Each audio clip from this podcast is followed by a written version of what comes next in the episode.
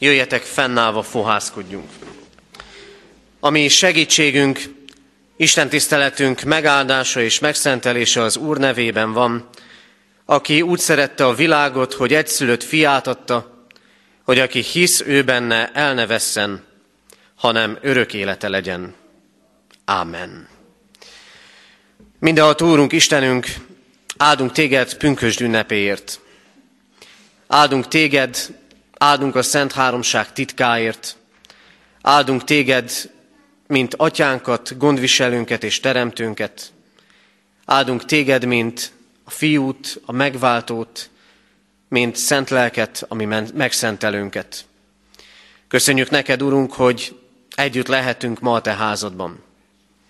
És köszönjük neked, hogy úgy lehetünk itt együtt, gyülekezeti tagok, családok, fiatalok és idősek, hogy tudjuk, a te lelked egyé tehet, egyé formálhat bennünket. Köszönjük, Urunk, az ünnepet. Köszönjük az életünknek azokat az időszakait, amikor megállítasz, amikor arra késztetsz minket, hogy visszatekintsünk, amikor emlékezhetünk a keresztségre, egész konkrétan most a keresztelőkre, amikor a ma konfirmáló fogadalmat tevő fiatalok a keresztségben részesülhettek. Hálát adunk, Urunk, őértük, az ő életükért, hogy megtartottad őket. Hálát adunk gyülekezetként és családokként azért, hogy ott állhatunk és ott állhatunk mellettük. Gondoskodó, nevelő, odafigyelő szeretettel. Istenünk, szükségünk van arra, hogy ebben a templomban a Te lelked áradjon ki közöttünk. Szükségünk van arra, hogy a Te lelked érintsen meg bennünket. Szükségünk van arra, hogy újjászülessünk és megújuljunk hitünkben, veled való kapcsolatunkban és emberi közösségeinkben. Köszönjük, hogy ma alkalmat készítesz arra, hogy emlékezzünk mi magunk is konfirmációi fogadalomtételünkre. Alkalmat készítesz, hogy elgondolkodjunk életünk miben létéről, veled való közösségünkről. Hálásak vagyunk, Urunk, hogy itt lehetünk. Jövünk eléd, Urunk, a mi védkeinkkel is, mulasztásainkkal, terheinkkel, jövünk eléd gyászunkkal, jövünk eléd szomorúságunkkal, és vágyunk arra, hogy te be az életünket. Kérünk, Urunk, ad nekünk igédet, ad nekünk lelkedet, és adj nekünk készséget arra, hogy halljuk, értsük a Te üzenetedet. Amen. Kedves testvérek, a mai napon gyermekisten tiszteletet nem tartunk, kérjük, hogy a gyermekek is maradjanak itt közöttünk. Istennek az az igéje, melynek alapján az ő lelkének segítségével üzenetét hirdetni szeretném, írva található az apostolok cselekedeteiről írott könyv második fejezetében az első verstől a 21. versig tartó ige szakaszban. Isten igéje így szól. Amikor eljött a pünkös napja, és minnyáján együtt voltak ugyanazon a helyen, hirtelen hatalmas szélrohamhoz hasonló zúgás támadt az égből, amely betöltötte az egész házat, ahol ültek. Majd valamilyen lágnyelvek jelentek meg előttük, amelyek szétoszlottak és leszálltak mindegyikükre. Minnyáján megteltek szentlélekkel, és különféle nyelveken kezdtek beszélni úgy, ahogyan a lélek adta nekik, hogy szóljanak. Sok kegyes zsidó férfi élt akkor Jeruzsálemben, akik a föld minden nemzete közül jöttek. Amikor ez a zúgás támadt, összefutott a sokaság, és zavar támadt, mert mindenki a maga nyelvén hallotta őket beszélni. Megdöbbentek és csodálkozva mondták, íme, akik beszélnek, nem valamennyien Galileából valók-e? Akkor hogyan hallhatja őket mindegyikünk a maga anyanyelvén? Pártusok, médek és elámíták, és akik Mezopotámiában vannak, vagy Júdeában és Kappadóciában, Pontusban és Ázsiában, Frígiában és Pamfíliában, Egyiptomban és Líbia vidékén, amely Ciréné mellett van, és a római jövevények, zsidók és prozeliták, krétaiak és arabok, halljuk, amint a mi nyelvünkön beszélnek az Isten felséges dolgairól. Megdöbbentek minnyájan, és tanástalanul kérdezgették egymástól, mi akar ez lenni. Mások azonban gúnyolódva mondták, édes bortól részegettek meg. Ekkor előállt Péter a tizenegyel, felemelte a hangját, és így szólt hozzájuk. Zsidó férfiak és Jeruzsálem minden lakója. Figyeljetek szavaimra, és tudjátok meg, mit jelent mindez. Mert nem részegek ezek, ahogyan ti gondoljátok. Hiszen a nap harmadik órája van, hanem ez az, amiről Jóel így profétált. Az utolsó napokban így szól az Isten, kitöltök lelkemből minden halandóra. Fiaitok és leányaitok profétálni fognak, és ifjaitok látomásokat látnak. Véneitek pedig álmokat álmodnak. Még szolgáimra és szolgáló leányaimra is kitöltök azokban a napokban lelkemből, és ők is profétálnak. És csodákat teszek az égen fenn, és jeleket a földön len, vért, tüzet és füstoszlopot. A nap elsötétül, és a hold vérvörös lesz, mielőtt eljön az Úr nagy és fenséges napja. De megmenekül mindenki, aki segítségül hívja az Úr nevét. Amen. Eddig Isten írott igéje, foglaljunk helyet. Kedves testvérek, ünneplő gyülekezet, mi történhet egy templomban, mi történhet egy istentiszteletem, mi történhet egy gyülekezetben, és egyáltalán aktuálisan tegyük fel azt a kérdést is, mi történhet egyáltalán egy konfirmáció. Ünnep van ma, sokan vagyunk, megkockáztatom, hogy talán ennyien még nem voltunk ebben a templomban. Nem baj, legalább lesz, gondol, lesz időn gondolkodni azon, hogy hogyan is kellene bővítenünk ezt a templomot. Szép ünnep a mai nap, megható alkalom, de mitől lesz ez igazán ünnepé? ünnepé? Történik-e egyáltalán valami, vagy az történik, hogy úgy megyünk el majd az Isten házából, hogy az az élményünk marad meg, meleg volt, sokan voltunk, nem is tudtunk leülni. Az az élményünk marad-e meg, hogy túl vagyunk egy nagy próbatételen, mondhatják itt a konfirmáló fiatalok, túl vagyunk ezen a nagy nehézségen, és egy nappal és egy teherrel közelebb kerülünk a nyárhoz. Mitől függ az, hogy megszólít-e bennünket az Isten igéje? Mondhatnánk a környezettől. Mondhatnánk attól, hogy a lelkipásztor készült-e rendesen. Talán, sőt, minden bizonyal többen vannak, akik úgy gondolkodnak, eleve egy kicsit kérdésekkel, előfeltevésekkel érkeztek ide az Isten házába. Itt a konfirmáció.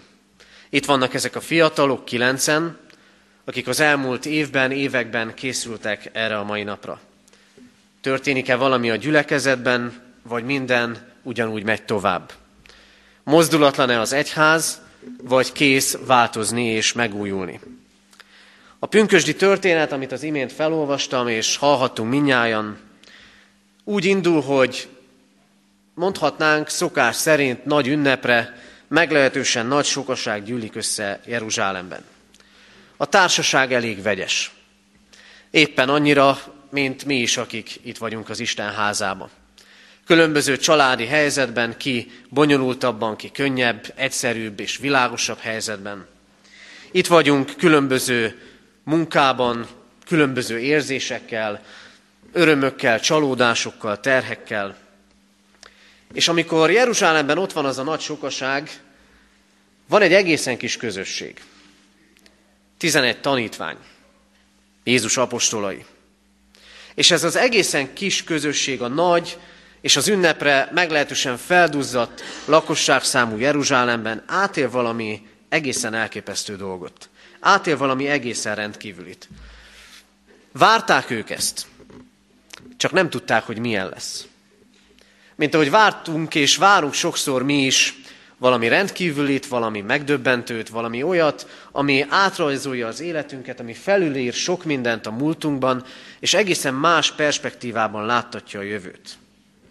Pünkös ünnepe arról szól, hogy A hívő ember élete, a gyülekezet élete, az egyház élete nem a mozdulatlanságról szól. Nem az unalomról és nem a tehetetlenségről. Nem arról, hogy mindig mindennek ugyan olyannak kell lenni. Persze a külsőségekben sok minden változatlan. A dolgok azonban az első pünkösdön is a lélekben történnek.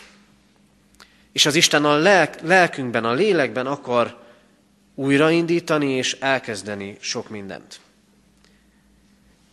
Mi készek vagyunk és bele kényelmesedünk. Készek vagyunk beleülni az életünk mozdulatlanságainkba. Unásig megszoktuk a hétköznapokat. Még sokszor az ünnepeket is. Nem kellene, hogy a te életedben is valami egészen átrajzolódjon és újra kezdődjön. Nem hiányzik az életünkből a dinamika, az erő, a hatásosság, a hatékonyság. Pünkös ünnepe arról szól, az Isten elküldi az ő szent lelkét, aki által egészen megújul azoknak az élete, akik készek kinyitni a lelküket felé. Két képet hadd hozzak csak ide. Az egyik a szélerőmű. Ha nincs szél, akkor tudjuk, nem fog áramot termelni. És ma sokszor sok ember élete hasonlít ahhoz az álló szélkerékhez, mert nincs, ami mozgásba hozza az életét. Ilyen a Szentlélek. Mozgásba hozza az ember életét. Meg tud újítani bennünket. A másik kép olyan ez, mint amikor az életünk ahhoz hasonló, ahhoz a házhoz, ahhoz a lakáshoz, ahol ott vannak a kiváló műszaki cikkek, mosógép, hűtő, szárítógép, ki tudja mi minden, de nincs áram. Az egész nem ér semmit. Az életünknek ott vannak a külsőségei, ott vannak a mindennapjai, de van-e olyan áram, az Isten lelkének áramlata, ami átjár bennünket? Miért kell a lélek? Lélekre azért van szükségünk, mert meg kell értenünk az Istent. Az első pünkösdön az a csoda történik meg, hogy lesznek olyan emberek, akik addig nem látták az Istent, és egyszer csak elkezdik megérteni. Tulajdonképpen mi is mindannyian ebből az alapállapotból indulunk el. Nem értjük az Istent. Nem értjük az Istent, hogy miért engedett, és miért enged meg bizonyos dolgokat megtörténni az életünkben. Nem értjük az Istent, hogy miért engedi a világot menni azon az úton, amin megy, ami sok tekintetben nehéz, sok tekintetben kilátástalan. Nem értjük az Istent. Csodákat várunk néha. Jeleket várunk, és nem értjük az Istent. Miért nem szól, és miért nem ad jeleket. Máskor meg nem értjük azokat a jeleket, amiket ad. Ott vagyunk az első pünkösdön 50 nappal Krisztus feltámadása után, és vannak, akik azt mondják, hogy nekik más jel kell az Istentől. Nem hiszik a feltámadást, tele vannak kétséggel. Aztán itt vannak ebben a történetben azok, akik nem értik, hogy mi történik. És rögtön elkezdik gúnyolni azt a kis közösséget, biztos édes bortól részegettek meg. Nem természetes az, hogy értjük az Istent. Persze az Isten túl van a kiismerhetőség határain. Nem tudjuk teljesen, tökéletesen soha megismerni őt. De kell, hogy megértsük belőle azt, amit megmutat nekünk. Ha meg akarunk érteni valamit, ahhoz mindig fáradtságra, energiabefektetésre, munkára van szükség. Itt vannak ezek a fiatalok, az elmúlt évben, években sokszor tudom, másféle programok között és sokféle iskolai kötelezettség mellett, meg munka, szolgálatok mellett oda szánták az időt, és próbálták megérteni az Isten dolgait. Van, amikor hideg templomban, mert éppen nem volt gyülekezeti termünk, valamikor a parókia konyhájában, ebédlőjében, de eljöttek, hogy meg, mert meg akarták érteni az Isten dolgait.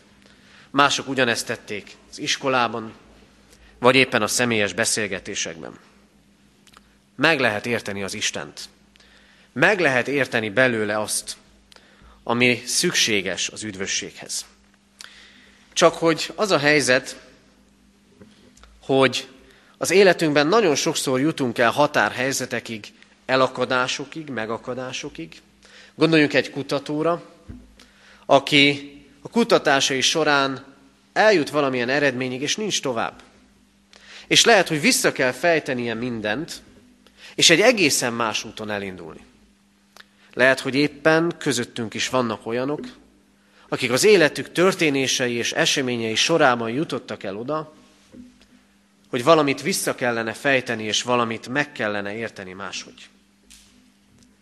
És akkor jön pünkösd ünnepe, a Szentlélek eljövetele, és azok az emberek, akik hallják az apostolok igehirdetését, elkezdik érteni az Istent. És elkezdhetjük mi is érteni az Istent. Elkezdhetjük mi is megérteni azt, hogy ami itt történik, az Isten tiszteleten, a gyülekezet közösségében az nem kirakat. Nem kirakat a konfirmáció. Nem kirakat az urvacsorai közösség. Nem kirakat a keresztség, amiben részesültek ezek a fiatalok, amiben részesültünk a legtöbben. Mindez nem kirakat, hanem élet. És ahogy az áram úgymond életre kelti azokat a háztartási gépeket, amik az otthonainkban vannak, az Isten lelke úgy akarja életre kelteni azokat a dolgokat, amik külsőségként ott vannak az életünkben, a vallásos külsőségekben is. Ezeket akarja életre kelteni az Isten. Tudom jó, hogy megtanulták a fiatalok, és majd valakitől kérdezni is fogom, hogy miért fontos a Szentlélek munkája. Mert a Szentlélek megérteti azt, hogy miattam, helyettem és értem történt a kereszthalál. Mert a lényeg ez. El lehet bújni a gyülekezetben, el lehet bújni itt a tömegben is, de a történet arról szól, hogy az Isten személyesen akar kezdeni velünk. És azt akarja megértetni, hogy itt minden eseményben és minden történésben rólad van szó. Neked készített valamit az Isten. Akár most készülsz konfirmálni, akár évekkel, évtizedekkel ezelőtt történt mindez, akár valamely más felekezethez tartozol, teljesen mindegy, az Isten meg akarja értetni az ő megváltásának titkát. Hogy Krisztus érted is meghalt. És látást akar adni. Nagyon szép ez az ígéret. Fiaitok és lányaitok profétálni fognak, ifjaitok látomásokat látnak. Nem azt várjuk el az utánunk jövő generációktól, gyermekeinktől és unokáinktól, meg dédunokáinktól, hogy majd ők valamit máshogy és jobban fognak csinálni. Ezt várjuk tőlük, nagy teher ez, nektek kedves konfirmandusok, azt várják tőletek, a szüleitek, a nagyszüleitek, hogy csináljátok jobban az életet.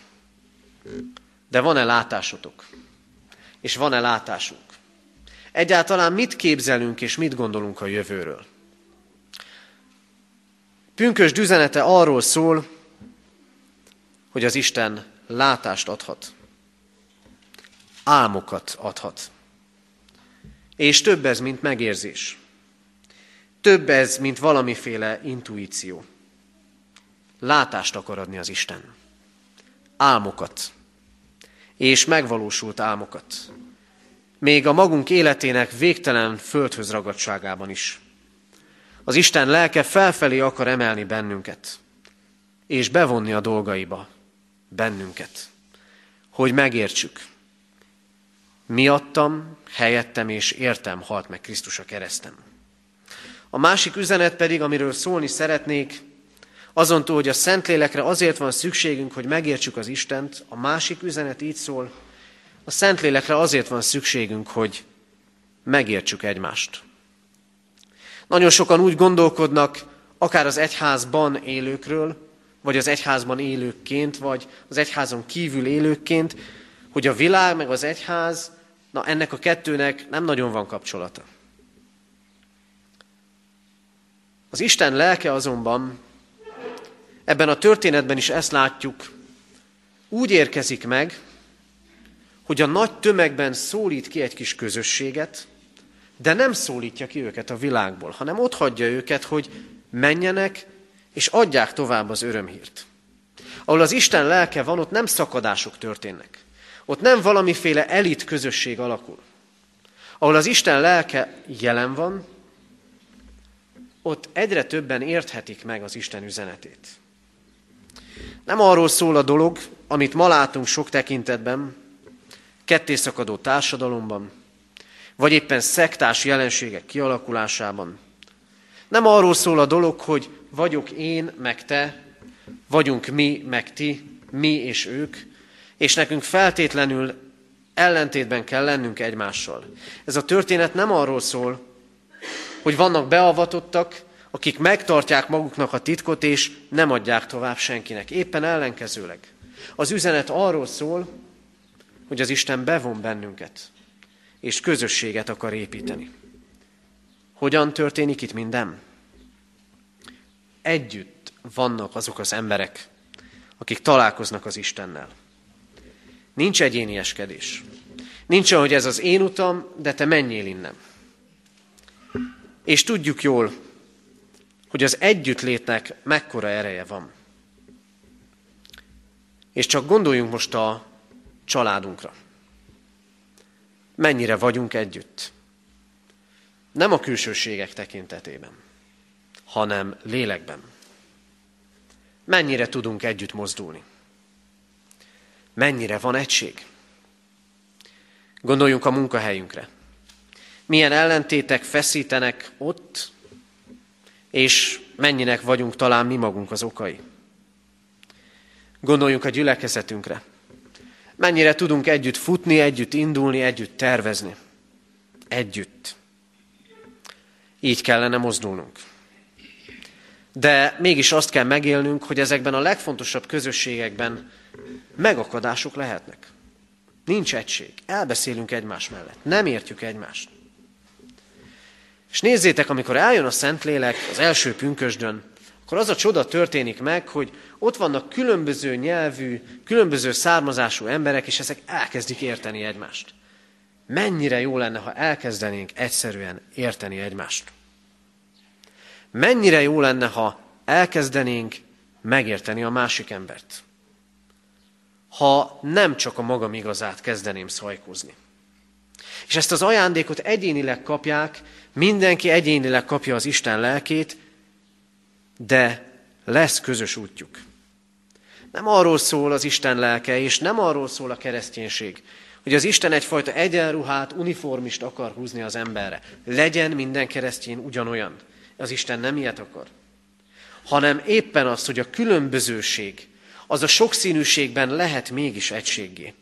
Lehet egy úttá, egy közösségé, egyféle megértéssé. Milyenek a kapcsolataink?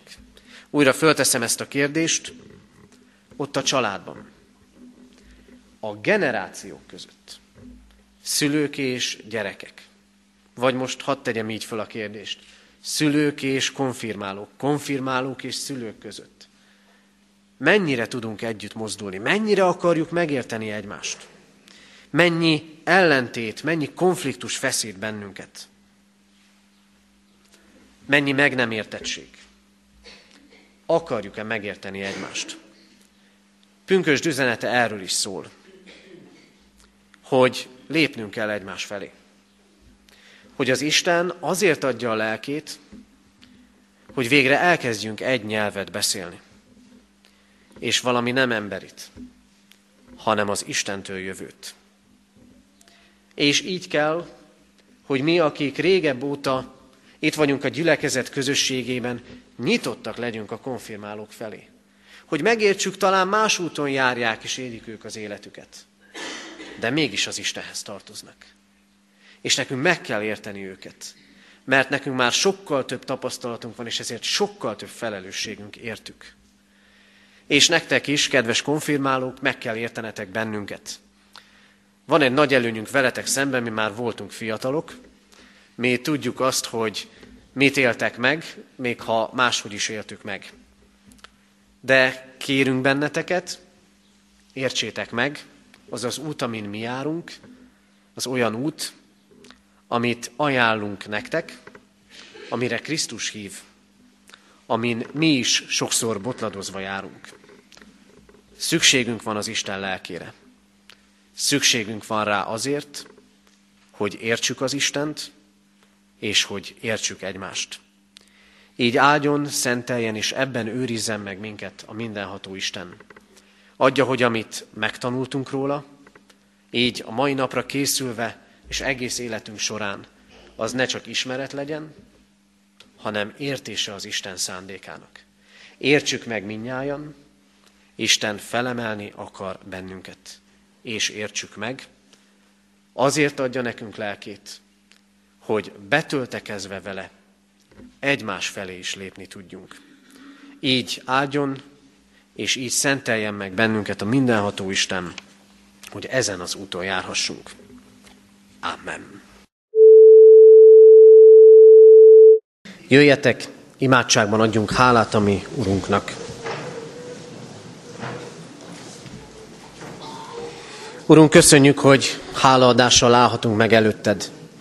Áldunk az urvacsorai közösségért, áldunk életünket újjászülő hatalmadért, szent lelked jelenlétéért, hogy általa betöltött szívünket. Köszönjük neked, Urunk, a konfirmálókat, és köszönjük azt, hogy mi is emlékezhettünk, emlékezhetünk az életünknek nagy megerősítéseire, a veled való közösségben és az egymással való közösségben. Imádkozunk, Urunk, a Te lelkedért, hogy áraszt kiránk, hogy ismerhessünk meg Téged. Imádkozunk azért, hogy munkát közöttük, közöttünk az egyetértést. Istenünk, könyörgünk, ad nekünk lelked erejét, hogy általa élhessünk a Te dicsőségedre, megtartva parancsolataidat, a szeretet nagy parancsolatát. Imádkozunk így, Urunk, önmagunkért, szeretteinkért, családunkért. Elét hozzuk, Urunk, azokat, akik a gyászterhét hordozzák. Különösképpen is azt a családot, ahol az elmúlt héten álltak meg ravatal mellett. Kérünk, légy jelen velük, végasztaló jelenléteddel, szereteteddel. Erősítsd őket a mindennapokban. Segíts, hogy imádságban hordozhassuk őket. Urunk, imádkozunk a betegekért, a terheket hordozókért, azokért, akik életükben, lelkiekben megakadtak. Segíts, Urunk, tovább menni.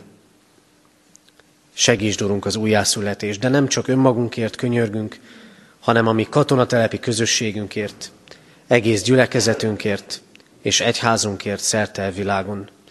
Kérünk, légy őrizünk, megtartunk és oltalmazunk, de imádkozunk népünkért, határokon innen is túl.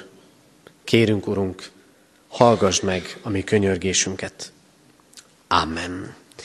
Ti azért így imádkozzatok. Mi, atyánk, aki a mennyekben vagy, szenteltessék meg a te neved, jöjjön el a te országod, legyen meg a te akaratod, amint a mennyben, úgy a földön is. Minden napi kenyerünket add meg nékünk ma, és bocsáss meg védkeinket, miképpen mi is megbocsátunk az ellenünk védkezőknek. És ne vigy minket kísértésbe, de szabadíts meg a gonosztól, mert tiéd az ország, a hatalom és a dicsőség mindörökké. Amen. Alázatos lélekkel Isten áldását fogadjátok. Istennek népe áldjon meg téged az Úr, és őrizzen meg téged. Világosítsa meg az Úr az ő arcát rajtad, és könyörüljön rajtad. Fordítsa az Úr az ő arcát reád, és adjon néked békességet. Amen. Foglaljunk helyet, testvérek!